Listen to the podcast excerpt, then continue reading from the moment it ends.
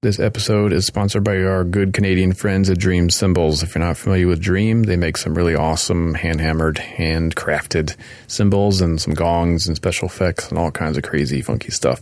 So check them out on their website. Follow them on Facebook, Instagram, Twitter, and later in the show, we're going to dig into some of their new models. So here we go.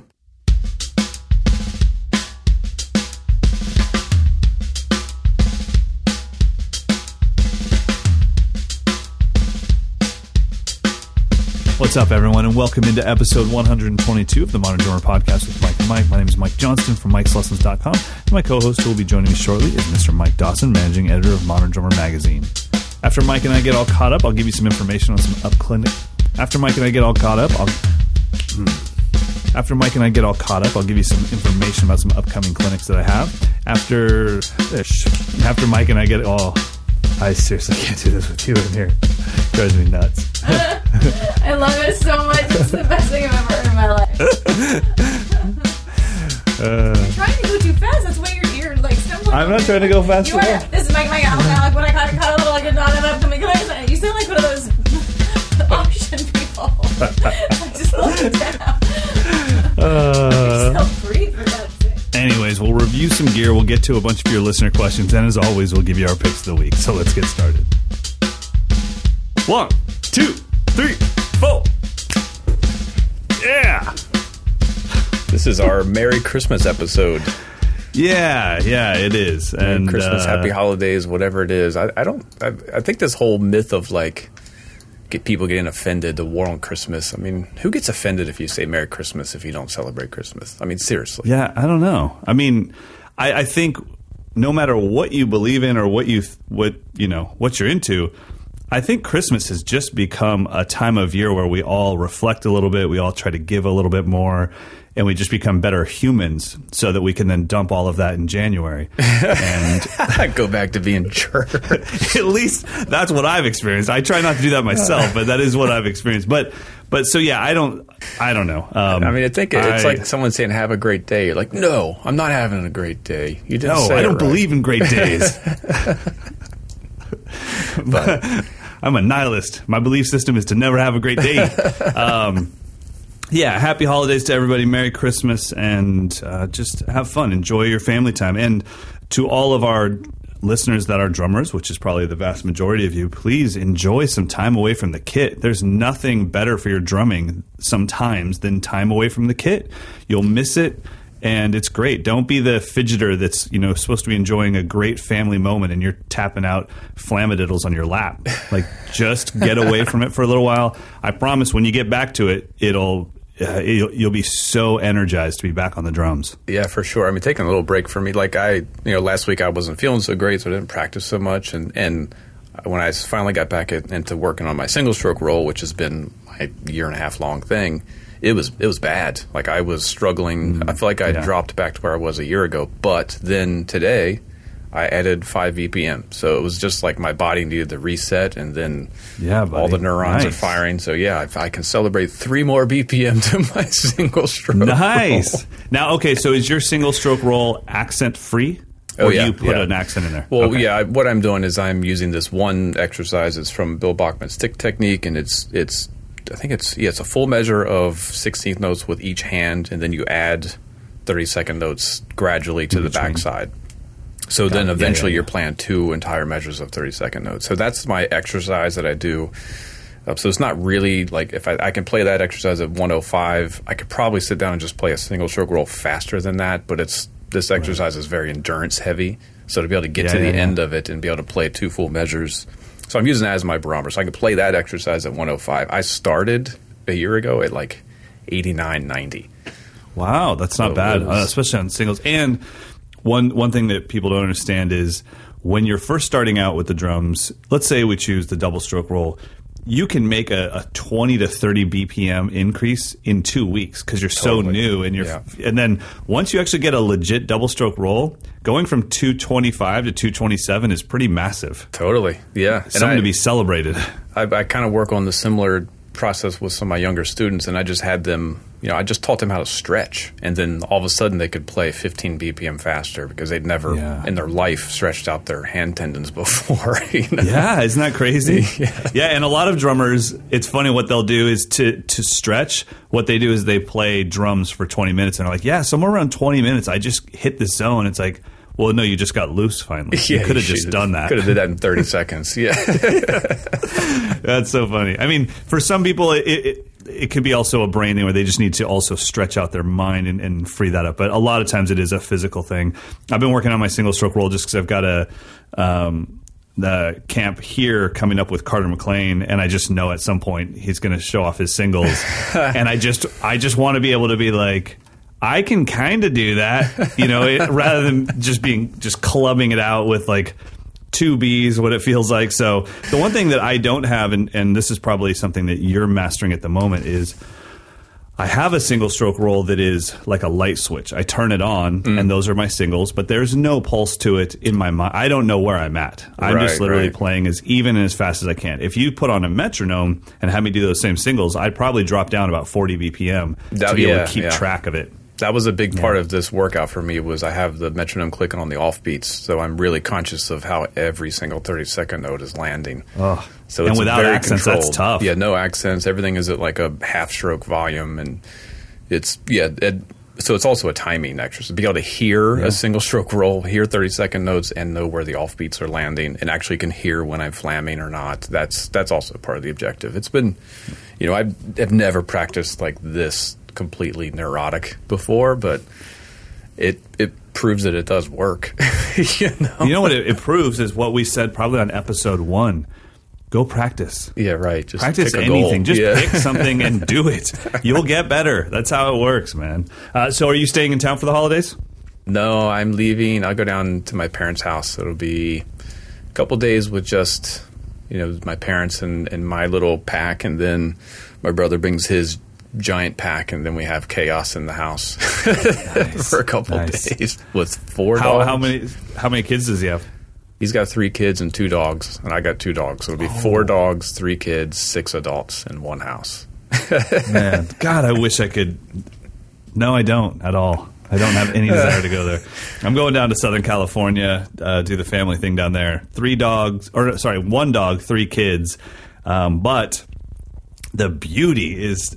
This go this flies in the face of everything I said about taking a break. The beauty is that I gave my nephew a drum set, uh, a legit nice. drum set. So it's in his bedroom, and all I got to do is be like, "Oh, you guys are all going out to the ice skating rink? I'm just ah, God, my stomach just." I go full uh, Ferris Bueller, and I lick my palms. I'm like, I don't feel good, and then they all leave, and I just rip on his kit, and it's perfect. So. What, what do you do with your dogs?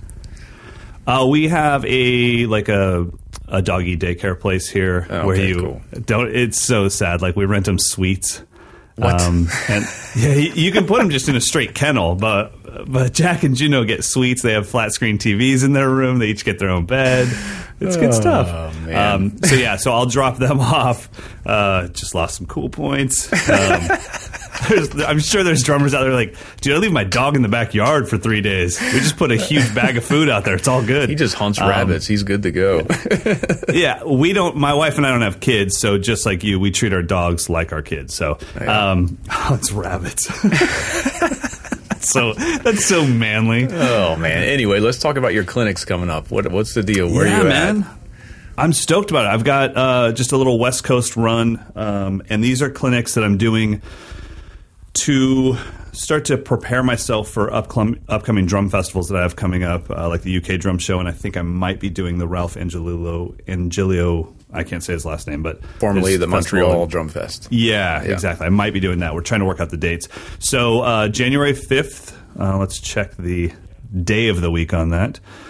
Uh, January fifth, which is a Friday, I'll be at Bentley's Drum Shop in Fresno, California, and that's at six p.m.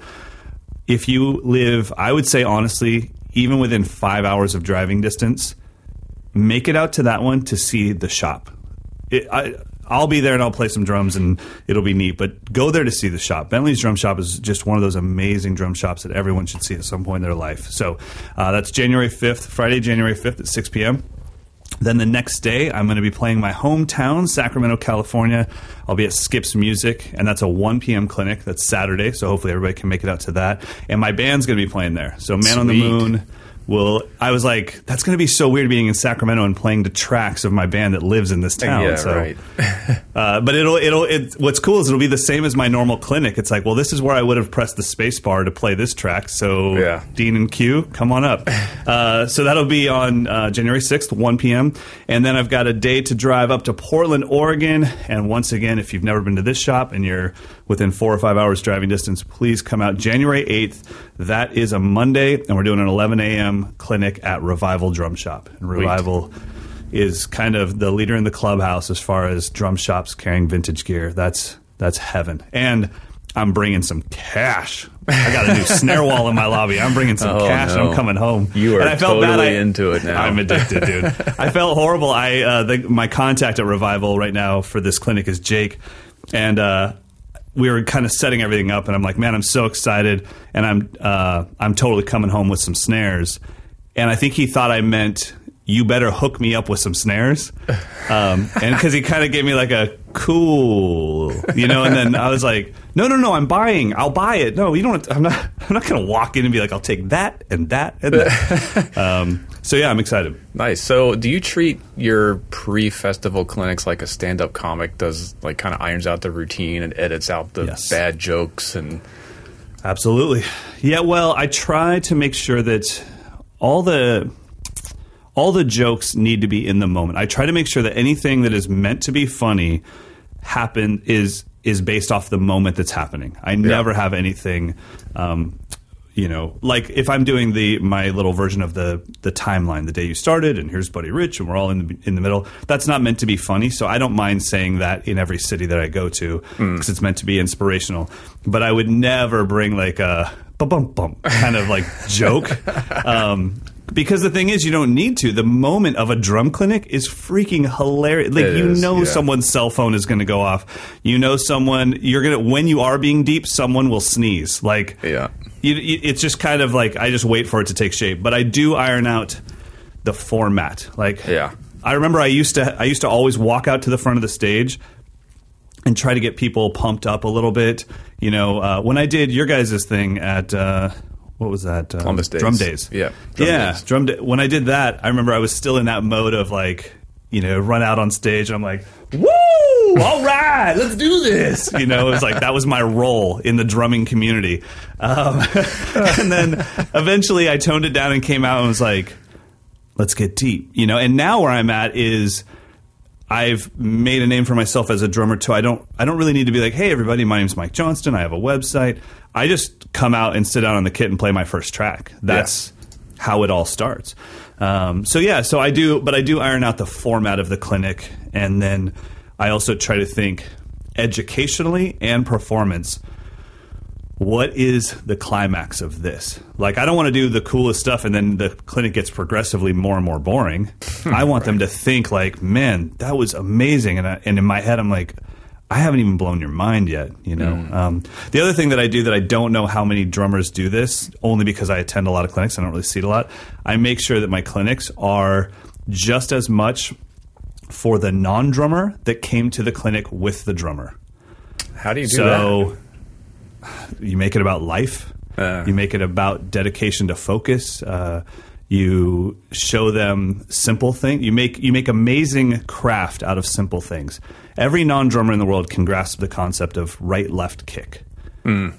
You play an amazing solo out of right-left kick, and then everyone's on board for it. Yeah. Um, but if I go in there and I, you know, polyrhythmic metric modulate the beat-displaced flamma-flipple, it's like, you know, the husbands that came with the chick drummers and the and the wives that came with the dude drummers, they're all tuning out. So yeah, yeah. I try to make sure that, th- like, that's my best compliment that I can get is when the mom of a drummer comes up to me and says, I've had the time of my life. I didn't. I didn't even want to come to this thing, but my son or daughter wanted to come, and I just had so much fun because I'm inspired to now go back to my job and do great things. And it's like, cool. That's that's my role in the drumming community. I feel. Dig it. I mean, I I always have a moment at some point in the middle of the hour where you know my my personality splits and I'm observing myself from afar, and I just start making yeah. fun of myself in my head. Like, what are you doing? Like, what the heck is this? It happens every single time. That's awesome, and man. Inevitably, that's when I just say, I kind of like break the, you know, it's like you, you step out of the scene and be like, this is ridiculous. You guys all realize how ridiculous this is. We're in a yeah, room that's good. talking drums. That's good, too. I mean, to let them know what's what's going on. I think also for guys like myself and you, the goal for us tends to be letting or making sure that people know, hey, we're really in this together. We're all the same person. You know, I, I feel like sometimes when you're attending a clinic of one of the, you know, Uber drummers out there, sometimes you feel like, yeah, we're not in this together. You're on a different yeah, playing yeah, field, true. You know, but you and I are kind of like the everyman drummer that just honestly, we kind of won the lottery with our life. Like, we had supportive parents. We had parents that could financially afford lessons for us. We had dedication, and we had parents that encouraged us to chase silly dreams like being a musician. And so right, yeah. it's kind of like I am you if you put in the exact same hours. So that's at least what I want to give to the crowd. So. Dig it. So what are those dates All again? Right. December fifth. I mean, January fifth. Damn it, Dawson. Everybody's going to be going to Bentley's on the wrong day. Okay, January fifth, Bentley's Drum Shop, six p.m. January sixth, Skip's Music, one p.m. And Man on the Moon will be playing during the clinic. January eighth, Revival Drum Shop, eleven a.m. It's a weird start time, but I think it'll be awesome. I've never done an eleven a.m. clinic, so I think it's going to be fantastic. Nice. Um, Pass the coffee so or we'll, green tea or whatever out. Green tea, yes. It'll be. I'll I'll buy green tea for everybody. I know that that one. By the way, if you want to come to the Revival Drum Shop one, that one is limited to I think seventy-five people. So you need to call them and R S V P. Please do that. I want to see you there. All right, let's get into it. Yeah, do we the hell go, are we talking about? We going to go with some drum nerdery, or do we want to talk about a, a cool dude first? Where are we at? No, I, I'd say we go straight to listener questions and get the hell out of here. I've got full construction going on in my building. Uh, no, let's talk about uh, Rick's article in the January issue about taking basic three-note patterns. And I think initially when people think about three-note patterns, it's natural, but their mind immediately jumps jumps to triplets. Yeah, and true, that's probably true. The one place that I never accent every third note. Um, a, oh yeah, just like straight triplets. Yeah, I, I, it's very rare that I'm going dugga da dugga da dugga da. Yeah. It's like right. you know, in that subdivision, I don't hit every third note. Um, I mean, unless musically it was needed. But when I'm practicing threes, it's generally inside of sixteenth notes or eighth notes. Or um, you know, combinations of things mm-hmm. like that. So, and that's what Rick's showing right off the bat is, okay, we're used to playing one E and a two E and a three E and a four E and a, but if you take this rhythm of one E and a two E and a three E and a four and a four and a, uh, which because he has those uh, sixteenth note triplets yep. at the end. I think what he's showing in this article is something that everyone needs to learn, which is how far you can take one idea.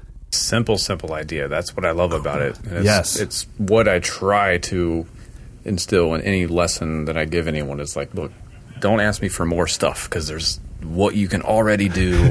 There's a lot of potential there. Like, uh, So wait, how long have you been playing drums, honestly? uh, it'll be thirty years, actually. thirty this, years. This Christmas. And you said you're currently working on playing right, left, right, left? Yeah, right. Right? You're currently working on singles. Yes. Is that correct? Yeah, okay. That is correct.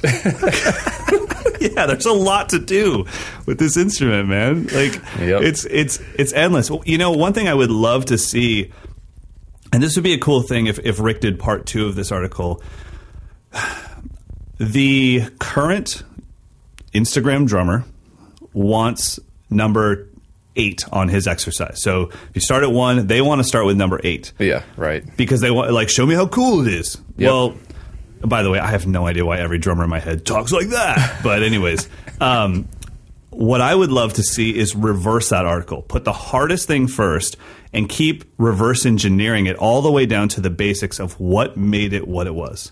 Um, okay. Go from the walking human being all the way down to the microbe in, you know, yeah. in the puddle.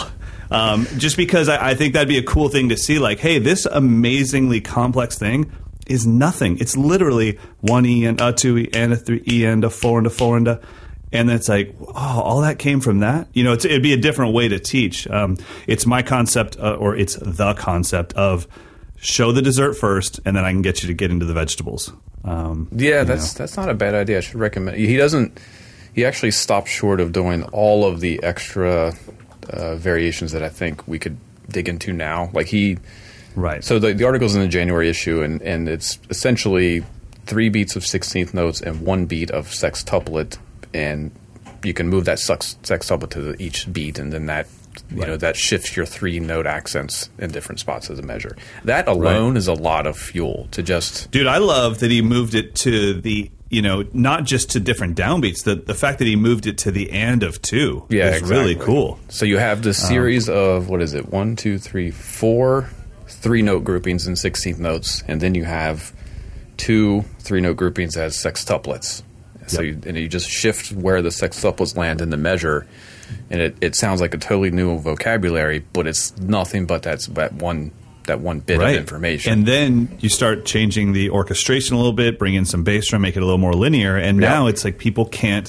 So yeah, I mean, maybe something for the future of M D would be reverse engineering the lick. Start with a complicated lick and get it all the way back down to its most basic subdivision with no orchestration and even no accents. Yeah, Just, right.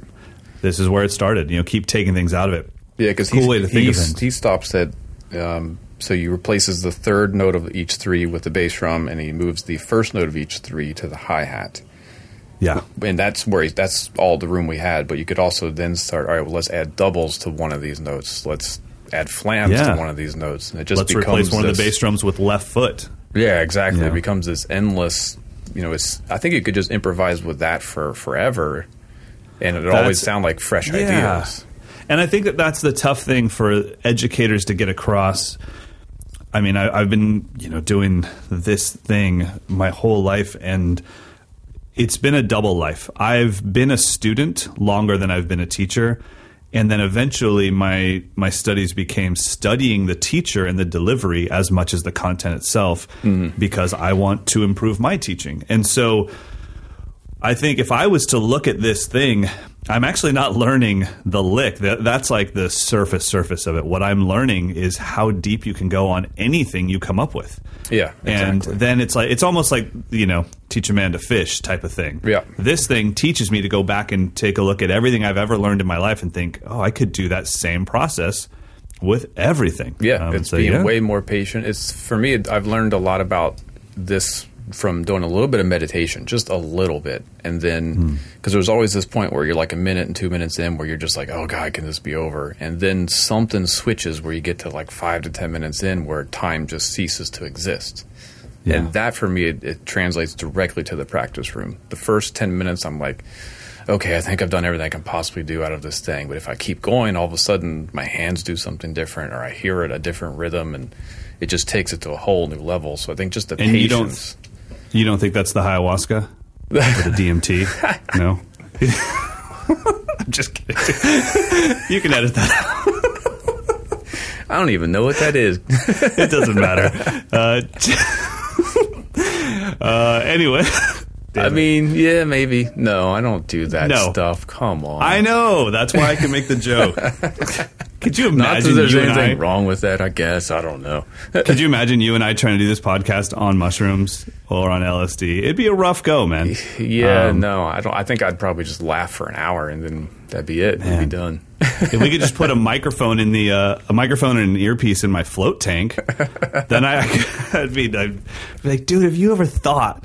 All yeah, right, well, that's so, got to be the same thing with the float tank. You know, you get like ten yes. minutes in, and all of a sudden you're in a whole different plane of thinking, and you're you're it, it is, and you're right. For the first three minutes, all that's coming to your mind is, I'm going to be stuck in here for an hour. Yeah, I'm bored right. out of my mind, and then that's the whole point. Is eventually that boredom turns into freedom. And then you explore things. It, it's funny, you know, I've I've got these clinics coming up, and the thing that I thought last night as I was going to bed and kind of planning out the clinic, and my mind was racing too fast. I was like, oh, I got to schedule a float. I got to I got to work this out in the tank because mm. that's the only place I can quiet my mind. So, so yeah, I think if you guys check out um, the uh, it's in the Rock Perspective section of the current issue of Modern Drummer, uh, the article by Rick. Is it Gratton or Gratton? I've always said Rick Gratton. I mean, I I. Do you remember okay. his like instructional video from the early nineties? Yes, that was like what I when I first discovered this this linear concept mm-hmm. and odd groupings and how to, you know, just like apply different rules to certain patterns, like replace the bass drum with the left foot or add a double stroke. Mm-hmm. I think it's all kind of goes back to Gary Chaffee's teachings in a way, but yes, that video Absolutely. was huge for me. It was like one of the first instructional videos that I got that was like, whoa, this thing is jammed with information. It wasn't just a bunch of performances and some talking. It was mm-hmm. like... And relatable information where you're like, I could go do this right now. Yeah. You know, that's what yeah. I've always loved about about simple groupings. Is and, and it's it's tough. Getting people to understand the difference between groupings and subdivisions takes a while because mm. every time I do something in threes, guaranteed someone on Instagram or Facebook will say like, yeah, I love triplets. And I'm like, well, so do I, but there's none in this. Triplets are a subdivision. Oh, right, right, yeah. You know, I'm, I'm hitting every third note in thirty-second notes or in quintuplets, but I, I'm not playing any triplets. Um, so, but I, I think that this stuff is so relatable to just the general drummer, so I love it as well. Yeah, check out Accented Three-Note Groupings by Rick Gratton. It's in the current issue of Modern Drummer. Okay, before we get into our featured drummer, we got to go back in time. We got to talk about the intro. Yeah, we uh, totally skipped over the intro groove. That's because it was so it was so dope. That was, that was like total Steve Gadd vibe, but not uh, plagiarism. Yeah, right. Right? I mean, it had its own thing, but it was kind of like, ah, oh, it's got that Steve Gadd vibe. Great sounds, by the way. That, yeah, a little bit of the uh, with the tom hits, and it was that fifty Ways to Leave Your Lover. Is that the song that's sort of yeah, like that? Totally had that little vibe, little little little double stroke roll leading into the downbeat. Uh, but that was fantastic. So, so I'm going to butcher Lundberg, your thank you very yeah, much. I'm going to butcher your name. L U T Z Lutz, or is it Lutz? Or what is it? How about this? You call him Lutz, I'll call him Lutz. All right, oh, Bob's your uncle. Thanks for your submission, Lutz Lundberg. Lutz. All of our faces are covered. Oh, that man. was fantastic. Killer groove. All right, let's get into our featured drummer. So this is Joe from the New Pornographers. Man, is it Seiders or Cedars? Seiders, I hope, because he's a good buddy okay. of mine. um, well, that's awesome. He's like, man, we, I've known you for fifteen years. You don't know how to say my last name? Like, I don't know. We always text. Um, that's true. So Joe Seiders from the New Pornographers. And I was listening to their newest album today and just thinking like, uh, like, okay, this is how to be influenced by something without copying it and pushing it forward. Like, very eighties vibe, but yeah. totally not a ripoff of the eighties at all. And I can hear drum set on it. I yeah. love that. Yeah. But you still have to play like it's almost programmed. That's not an easy thing to do. Yeah. Yeah, no, he and he actually came into this band, uh, it's probably been a couple years now, but he, there's a, this is a Canadian band, and the original drummer, Kurt Dahl, I don't know if you're familiar with him, okay. but really fantastic player with a real kind of like, real visual Keith Moon kind of a style. So okay. one of those gigs were like, oh, who's gonna who's gonna replace that dude? You know, like good luck, right. like real energetic, real visual. Uh, okay. And Joe, you know, he's it's funny because he's really like the antithesis of that. He's not a real kind of over the top player or person. Right. He's one of the most kind of chill, cool guys I've ever met. But he he you can tell that he still just has a certain command. It's like a calm confidence. Where it's a yeah. little bit less of the kind of like crazy confidence and just the calm kind of confidence. But the coolest part is he really got that gig because he can sing. Because a lot of that, yeah. those songs are like multi-part harmonies. Right. And he's, you know, yeah, he's a great drummer, but the fact that he can hit all those harmonies was like, okay, you're our guy. I mean, that's that's one wow. of those skills that like I wish I would have listened to my mom when she said, take piano lessons and, and, take, and join the choir. You know? yeah, Never I, did it. I, uh, I, yeah, I, I was under no disillusion at an early age that that was not going to be my jam. And uh, it's like, hey, is there any way you could sing? Right at that point, I was like, no, there is no way. Yeah, uh, yeah. You're lucky that my voice doesn't crack when I count us off. So I actually tried in one of my bands right after college because the, the, the singer was a John Lennon freak, and he wanted everything to have that like doubled vocal kind okay, of vibe. Sure. But I had no idea that I was singing an octave lower than him on everything. Like I had no, I couldn't tell. And so when I listened right. to a live recording, I'm like, "Who is that monster back there, like growling?" No. That's awesome. It was terrible, and that was it. I'm like, nope, never again. yeah, it's it's. But you know, I I just totally appreciate it when I see it, and then I also love to when they actually turn the drummer's vocal mic on. Yeah. Like because sometimes you see that guy singers. back there, but I'm like, I don't even hear any of that. But when the drummer can really sing and really add to the song, and especially if they're not just copying, um, if they're not just singing harmony, but maybe they're singing like a background vocal line that's going underneath the lead line. Yeah. And you can hear him. It's like, oh, this is awesome. You know, Taylor Hawkins yep. is great. Taylor helps Hawkins. out that whole situation. Um, but yeah, I think when I started getting into this stuff and watching Joe play, listening to the band, I just, I don't know, there was something really cool about hearing real drum tones in these vibes, these sonic landscapes and these rhythmic landscapes that I was used to hearing programmed drums. Yeah, totally. Yeah, they're they're very much like a, a live band. They've been around for a long time. Um, it's it's a cool gig for Joe. I know he's super stoked because he was a huge fan of the band as well. Uh, I met oh, him. That's the best. Gosh, I met him probably going on six, seven years ago. I went to see Capital Cities and uh, Fits into Tantrums, and the opening okay. band was this. They kind of stole the show. It was it was Joe's band. Um, I think they were called. Uh, I can't remember what they were called, unfortunately. But, but they were good. But they were so really good. Beat Club, I think they were called Beat Club. Okay. So I was there to to hang out with the guy from Capital Cities, and then I just met Joe backstage. I was like, "Dang, this guy is like one of the most like down to earth, humble, cool dudes." So we just wow. stayed friends ever since, and then. You know, because he's been doing a lot of stuff, a lot of studio stuff, and he toured with uh, Blue, you know, the guy Blue. You know, I think he wrote one of the mm-hmm. Spider-Man yeah. soundtrack songs. Juliana Hetfield, Tracy Bonham, he's uh, Adam Lambert. He's kind of been just a, a journeyman guy. Right. So when I found out he got this gig, it was like, all right, man, you landed. A, he's in a band, like a, a big band. They're playing all over, so it's super cool. Again, one of the nicest guys in the business, so it's it's cool to see the good guys, you know, land the good yeah, gigs from time to for time. For sure. And you're not going to find a ton of, you know, solo chops of him on, on YouTube and stuff. He's no. he's too yeah. busy. Yeah, exactly. He's, he's too busy being a drummer. So, uh, but you can see a lot of uh, live stuff with them. Uh, and I'm really happy that I chose the album to listen to that I did because it's his first album with them, and yeah, I'm yeah. pretty sure it's his only album with them. Yeah, just, so this is it. I would hate that if I was listening to a bunch of old stuff and I'm like, oh, the pocket's so deep, and then I mentioned it, and then he had to write and be like, yeah, I wasn't on that. Um, so the current album is called uh, Whiteout Conditions. That's uh, released in this year actually, and I'm telling you guys, if you're a fan of what Mike and I have always talked about with the um, Uh, the Aaron Sterling kind of drum sounds of, you know, snares and, yep. and just almost sounding sampled, but there's just something there that lets you know, I think somebody's playing that. Yep. Check out this album. It's really cool. The other thing that I really got out of this album is because he's not a flashy, all-over-the-place drummer, I practiced along to this album as my metronome today for about an hour and a half. Oh, that's cool.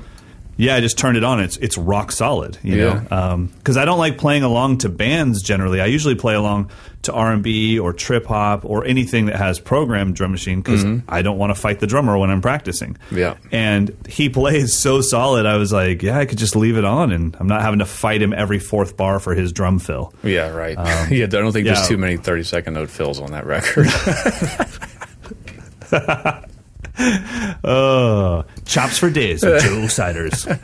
Um, but no, I mean, the, the playing is fantastic. The drum tones are incredible. So yeah, if you guys uh, just need to chill out your drum brain for a second, listen to some great music with some great drumming, check out uh, it's the New Pornographers, and the album is called Whiteout Conditions. Uh, the title track, I wish I had my phone with me so I could see the track list. The title track is a great song, and then Song three, I don't know if it's one of their singles, but it's it's fantastic as well. I played, I put that one on repeat for quite a while. Oh, I think it's uh, called High Ticket Attractions. So definitely check that stuff out. It's really cool. All right, let's get into some not quite candy because no one's going to get to hear this. Oh, wait, we got we got to thank Dream. Oh. We got to thank Dream for sponsoring the show first. Man. They are a sponsor. They've been a long time sponsor at this point, and and our most consistent sponsor. So thank you, Dream, for supporting the show. I just reviewed their Naughty Saucer. It'll be in the, I believe the issue comes out at the NAMM show. But I just wanted to drop in a little teaser of of what this weird Naughty Saucer can do if you put it on top of a cymbal.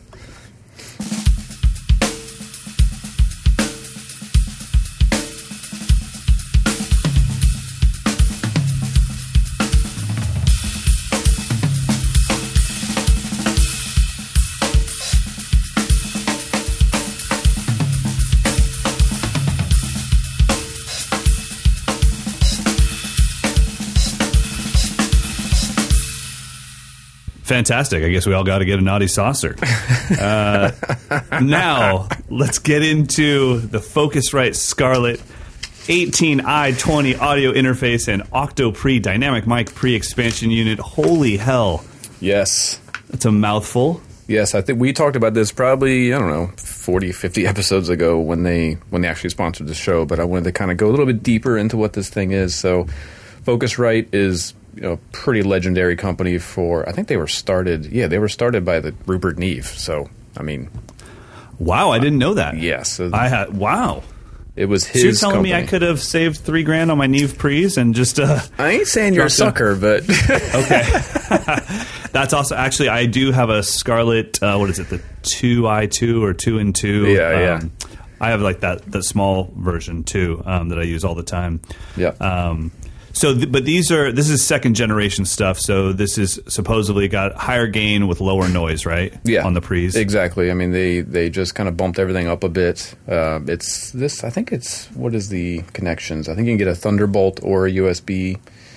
Um, and so there's there's an eight-channel interface, which is the eighteen i twenty, that has eight microphone, has eight Focusrite mic pre's in the back. And a lot of studios, I like project-style studios I go to, they usually have an eight-channel Focusrite mic pre. It seems to be just like a go-to for, you know, not million-dollar studios, but still good quality stuff.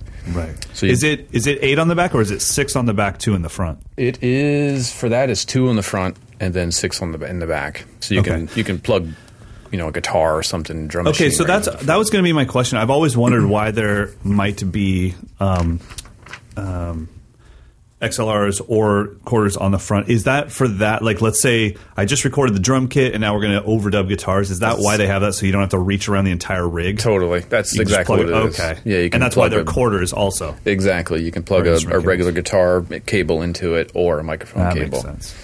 Okay. Uh, so, you know, it's pretty flexible. It'd be cool if you have, like, drum machines, you want to just quickly get them into the Yeah, interface. Or, like, I hate to, you know, bring back Aaron uh, Aaron Sterling, but, you know, if you want to then come back into the studio and then just record just the tambourine with a yeah. with a mic. You don't have to reach around the back, deal exactly. with all the cables. Okay, that makes a lot of sense. So that's the interface um, itself. Um, and then they also offer, and that interface is, I couldn't believe the price of it. So what is it? It is, where the heck is the price? Did I not include the price in the review?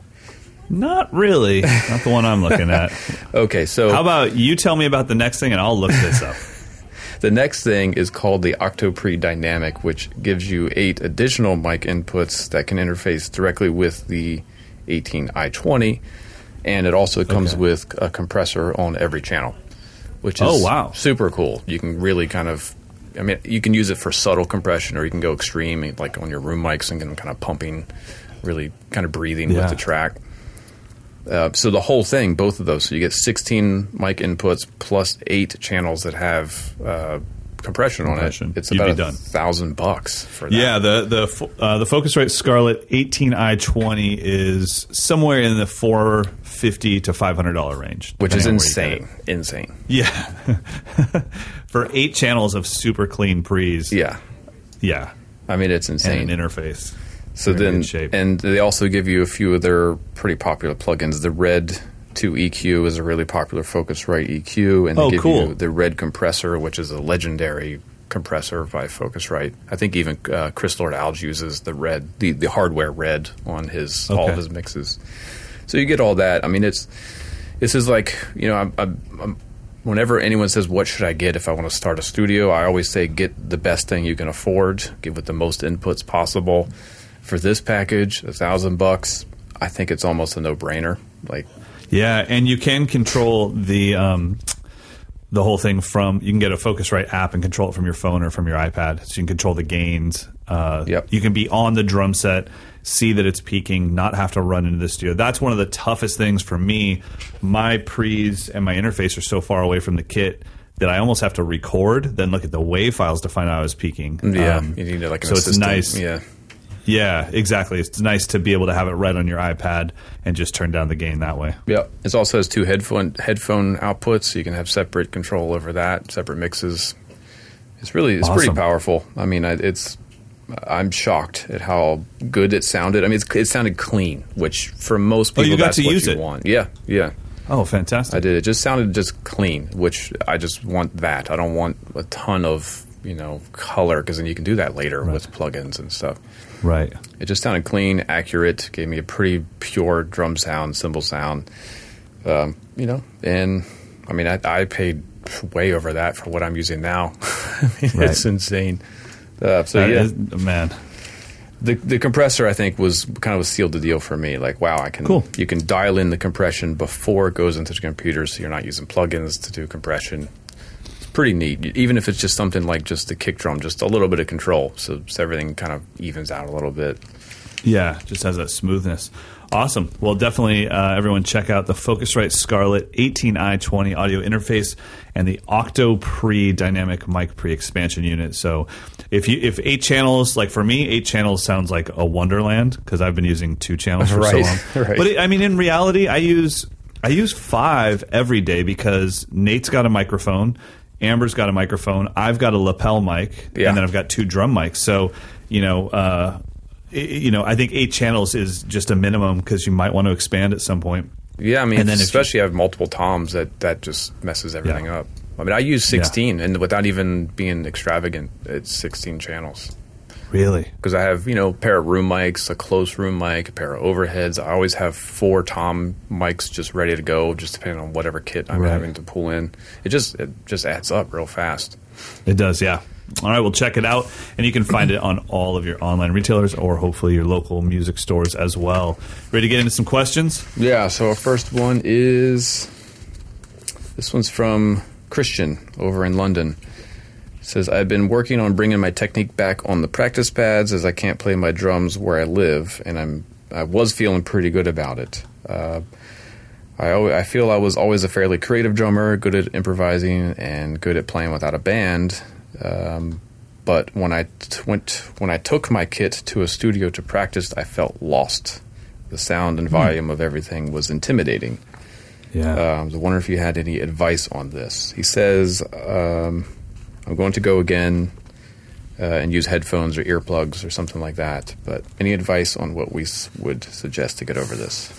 Well, that, well, first of all, just know, Christian, that that's extremely normal. I experienced that a lot in my camps with campers that only own an electronic drum set, and they've never played without hearing protection. They've never they've never just sat on a drum set and played it, or maybe they have very infrequently, and they're just like, "Gosh, I, I can't I can't get it to be quiet enough." And it's like, yeah, drums are loud, man. Like, so I think one thing you can do is start practicing on your pad much quieter. Much quieter, lower stick heights. Mm. Imagine what that would sound like on a snare drum. I always do that, like, you know, if I see a student and we're working on a specific hand pattern and I see their sticks are coming up to full strokes and they're rim shotting my pads, I'm like, dude, that's arena rock. What are you doing?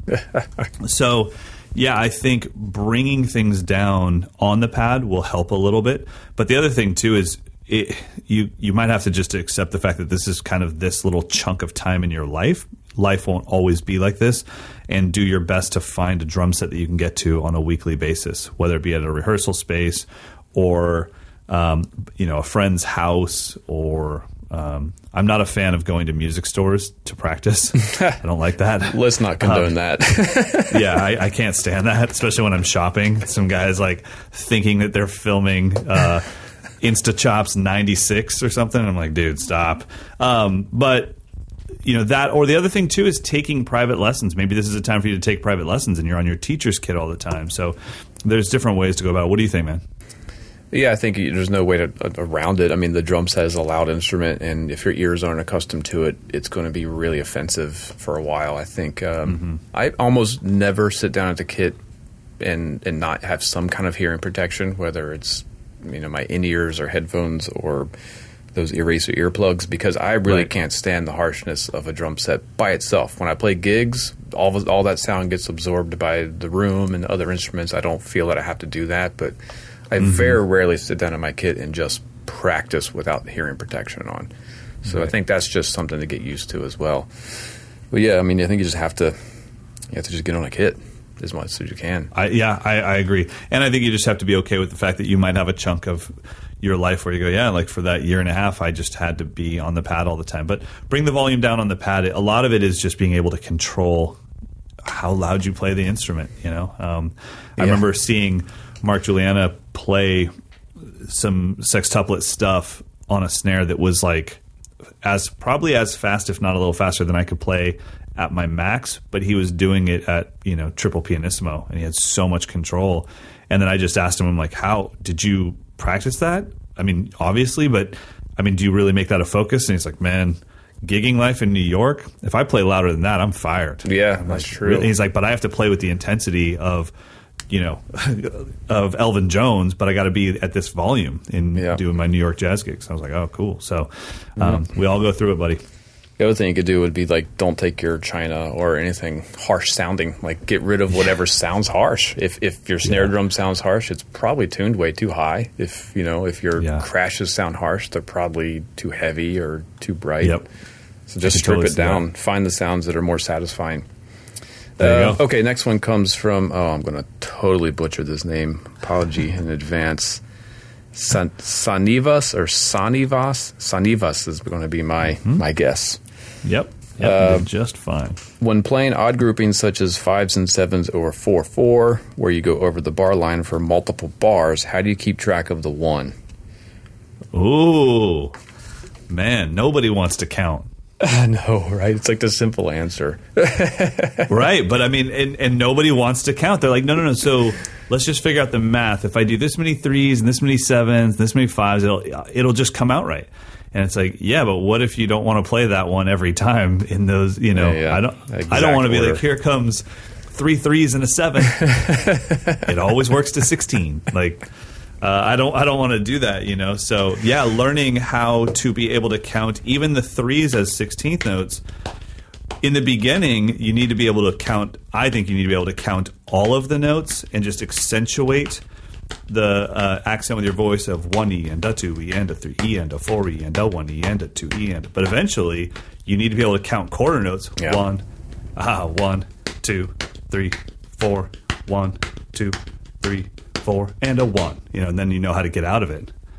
Yeah. What do you think, bud? I, I mean, that's exactly it. I think for me, being able to write it out on paper so you can physically mm-hmm. see how things line up to the beat is is way more effective than trying to like.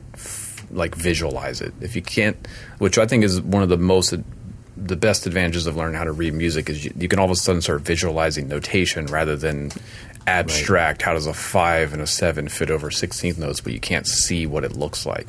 So I think yeah. being able to write it down and see what where does the five land against the pulse, and then you just kind of memorize that. You know that it's going to be on the beat. It's going to be on the first sixteenth note off the beat. Right, I mean, off the beat, then the end. Yeah, it just, you can kind of see how it. And now, yeah. for me, it just becomes, all right, I know if I'm going into fives, that's, that cycle takes five quarter notes to resolve back to one. Right. And then I can... The other thing, too, is, you know, being able to play with a pulse. So this doesn't help on the overall one of a four four bar, but I, I've learned all my odd groupings against a quarter note pulse with my left foot. So yeah, I wasn't just off in the ether floating around. At least I knew I was in time, um, and then figuring out that one. But I think, um, you know, Yost Nickel has a new book. I think it's just called The Fill Book. Yep, it is. Yeah, check that out, man, because that that's his whole thing is these odd groupings and how two-bar phrases, how you go over the bar line with these odd groupings, but you still land on the one. And and once you do a th- couple thousand combinations, then it, it all starts to make sense. It's a new language, and once you get it down, you'll be able to speak it. Yep. So count. That's the short answer, right? yeah. Well, that count was out loud. Yeah, that was it back like eight minutes ago before we went on our tangents. All right, one more. We've got this is from T J. I didn't screw that name up. Nope. Um, so what are some things that you've spent a lot of time practicing in the past uh, that you wish you hadn't spent so much time on? Ooh. Man, I was I thought it was going to take a different turn. I was like, I was ready to tell you the things that I practiced in the past that still benefit me today. We'll do that next week. Um, what about you? Nothing. There's not one thing that I've practiced in the past that I would say did not benefit me in some way or other. I mean, great answer. Spending two years on left foot clave has not resulted in any Afro-Cuban gigs, but it's definitely freed up my left foot to be able to play whatever I want whenever I want within a groove to kind of give me some extra texture or something. Yeah, exactly. So there's not one thing that I think I've pra- I practiced a ton of double bass. I've used double bass maybe once in the past fifteen years, but now mm-hmm. my f- my feet are just in more control and more, you Yeah. Right? So, yeah, I can't I think of anything that I've practiced that I'm like, man, four mallet marimba. Have I played four mallet marimba in the past fifteen years? no, no, but I saw you throw some, some four stick stuff going to get yeah. textures. So, um, yeah. yeah, I would say probably the most frivolous thing that I practiced, if, if I was looking through my whole timeline and going for like, okay, what's the goofiest thing? I'd say I'd probably, I've clocked a good forty to fifty hours of in front of the mirror in the bathroom air drumming. Yeah, well, I never regret it. Yeah. I can perform. I have no fear of looking like I'm getting into it when I play drums. Yeah. I, I, I, I have it. I have it down because I put in the time. Um, when people want me to cover a rock gig, I don't have to worry, like, how do you look like a rocker? It's like, dude, I air drummed to every Deftones song, to every Motley Crue song. Like, I, I know how to do that. So even the things that would seem completely frivolous are still completely valid. So I'm yeah. with you, buddy. Yeah, so nothing. Don't be afraid. Practice it all, I guess, is the ultimate answer. I'm sure he'll write in and be like, so it's cool that I did. Well, honestly, I don't think I can think of anything. If somebody said, I, I'm going to do a buzz roll for a year, it's like, that's Good. awesome. Yeah. Your, that would be the coolest thing you could do. Your touch is going to be, yeah. What would be something that I think would be completely unnecessary? I mean, maybe having like thirty-five pedals and and hitting like every possible percussive instrument, but still there's going to be independence and there's still, going to be there's yeah I, I'm thinking like, you know, Chris Adler practicing two years of brushes. How would that be bad? yeah, how would it be bad? I mean, but I mean, how would that be bad for him? Right, you know? Right. yeah, it probably wouldn't be fun to watch for the first three months. But yeah. at some point, it, I mean, it could transform him as a drummer. So I can't think of anything that we could make fun of that still wouldn't be something valuable in the end. Practice no. always makes you better. I can't think of anything, unless you're just practicing really crappy technique on purpose. Like right. you're, you're practicing okay. breaking drum heads or something like that. I don't feel that practice makes f- perfect. I feel that practice makes permanent. Yeah. However you practice, you'll do it that way for the rest of your life. So, agreed. But that would, you know, I don't know, maybe works for the people that we look up to, like Daru Jones and Keith Carlock, where I would say from the outset on mute, oh, that's horrible technique. And then you listen to them and it's like, uh, that's amazing. Yeah. And I wish I could do that. Yeah. So it, it's it's endless. All right. Thanks for sending in your questions, guys. Please keep sending them in. M D info at modern drummer dot com. Uh, we, we love hearing from you guys. It's awesome. And thanks again to everybody just for supporting us for the past two years. This has turned into something that Mike and I could have never predicted. And you guys, just so you know, are the reason that we try so hard to make this, you know, to never skip weeks. Um, we've skipped one week, right? Yeah, took one man, week off. I felt terrible about it, honestly. I know. And then when we got back to it, it took me like two weeks to get back to our normal groove. I was like, what is this thing that we do? Yeah. yeah. But, so you know, you guys are the reason we do everything. Yeah, we'll never take another day off. So sorry. Slaves to the show. Thank you guys for everything. It, it really means a lot. Have an amazing holiday season. Enjoy the time away from the kit. I'm going to steal my cousin's kit, or my cousin, my nephew's kit, and just rip chops on it the whole time that nice. I'm in L A. So it'll be awesome. Buddy, have fun with the family and the chaos. You don't have a pick of the week? What the hell are you doing here? Dog, I have no idea what I'm doing. I'm so like, I'm literally staring at like contractors turning my studio into like this dream vision I've had, and I'm oh, yeah. I, I'm gonna go ahead and straight up admit it. I'm kind of itching to be like, okay, so if we do the like, you don't even know what's coming. Wait, the cymbal boxes can be turned on their side. Now they're diamonds. What? Uh, yeah, oh, you know the little teaser you put up with the backlights. That's gonna be epic. It's pretty neat. I mean, it's so stupid, but it's so it's. I mean, all it, of a sudden, the it, wall has life. Is it the goal to kind of make the the background just kind of disappear? Is that kind of what's happening? No, you'll see. There, no, the so that's. I mean, I would say that that was at a one tenth of being finished. Okay. I, I was just excited that we had light and I had a remote control in my hand. And I can control it temperature-wise from as warm as I want to as cool as I want, so I can match it with my lighting in the room. Okay, cool. Um, I don't have to be like, oh, well, that's awfully blue. Um, yeah. It's, it goes from literally from blue to yellow and everything in between.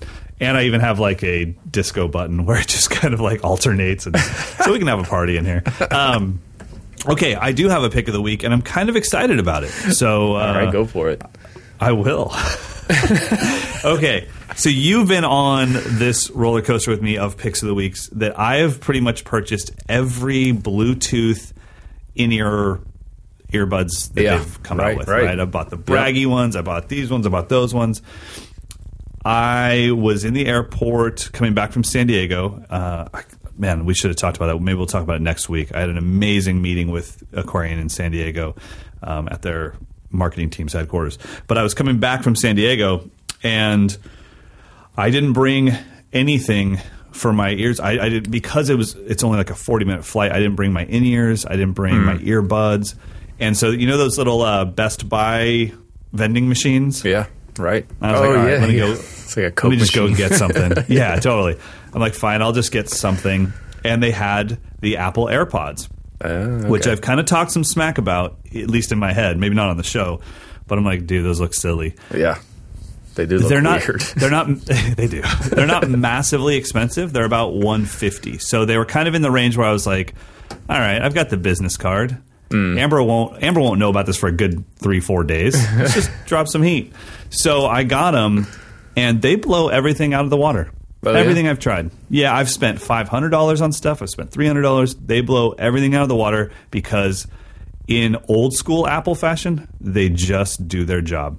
You put them in. I don't know how they've weighted them different, but they don't fall out at all. No, I mean, I've I've been at the gym with them for a week now, huh. and I can't even get them to budge a little bit. But they're so light, you don't know they're in, which I love. And they have the furthest distance I've experienced going away from my phone without the Bluetooth part cutting out. Um, I can literally have the phone, you know, maybe thirty to forty feet away from me, and there's no degradation in sound. Now, it does, is really Did they cool. have like a microphone so you can speak? Oh, yeah. In, okay. Yeah. Yeah. They're, I mean, I, I literally, like, I'm slowly becoming that guy. that because I well, The insane the person is, that wanders around talking to the air. Or that just has two Q-tips sticking out of his ear. But the thing is, like, I'm... I forget that I'm wearing them. They're so light that, mm. uh, you know, with the other ones, they were shoved in my ear and they were heavy and they were kind of poking me. I was very conscious that I had a something in my ear. With these, I don't know that they're in at all and they don't budge. Um, I've gone running with them. I've been to the gym, like I said. I, I've used them for quiet practice, like because they are not in ears. Um, mm-hmm. You know, you have to, I put the music on, I put on, uh, that song that we I recommended last week, So Beautiful by Robert Glasper, um, mm. with Damian Reed on drums, and I just play as quiet as I can. So, yeah, I would really recommend them. I know that they're kind of silly, um, but they they actually are the best that I've experienced. Sweet. Yeah, buddy. Maybe Santa, Santa Claus might drop oh. some of those in my stocking this year. We'll see. Maybe Santa Johnston already sent them to you, but I can confirm that he did not. But maybe I should now that I said it. My pick is there's a company that makes pretty cool accessories called Revolution Drum Company. Yeah, buddy. Or drum accessory. And they have their uh, their own moon gel type dampener pads that are called True Tones. Um, and what I like about them is they come in a little square, you know, almost like a vitamin box. You know, like you okay. would divide up like your week's worth of vitamins or something. Yeah. So it's this nice reusable, resealable box that, that you can just fit in your pocket and take to the gig. It comes with, I don't know the actual sizes, but there's maybe an inch and a half for the bigger one and, and maybe three quarters of an inch for the smaller one. Two sizes, yeah, something like that. Larger. Yeah, and they're and they're so you get you get four of the big ones and six of the small ones, and they're thin, so you can actually layer two on top of each other if you want more dampening. Instead of Ooh. putting it on, you know, different parts of the head, you can just stick another one right on top of it, and it doesn't stick up super high. So I used these on the gig on Saturday when the second rack tom just needed a little bit of dampening. I just put one of the small ones on it, and it was perfect. It didn't fly nice. off. They're clear, so you don't even see them. That's the um, best. It didn't stick to my drum case when I put the drum back in the case. And awesome. And did it collect a lot of gunk, it, or did it stay pretty clean? Uh, it stayed clean. It stayed clean cool. and it stayed tacky. It, it didn't like all of a sudden become flopping around after I removed it one time.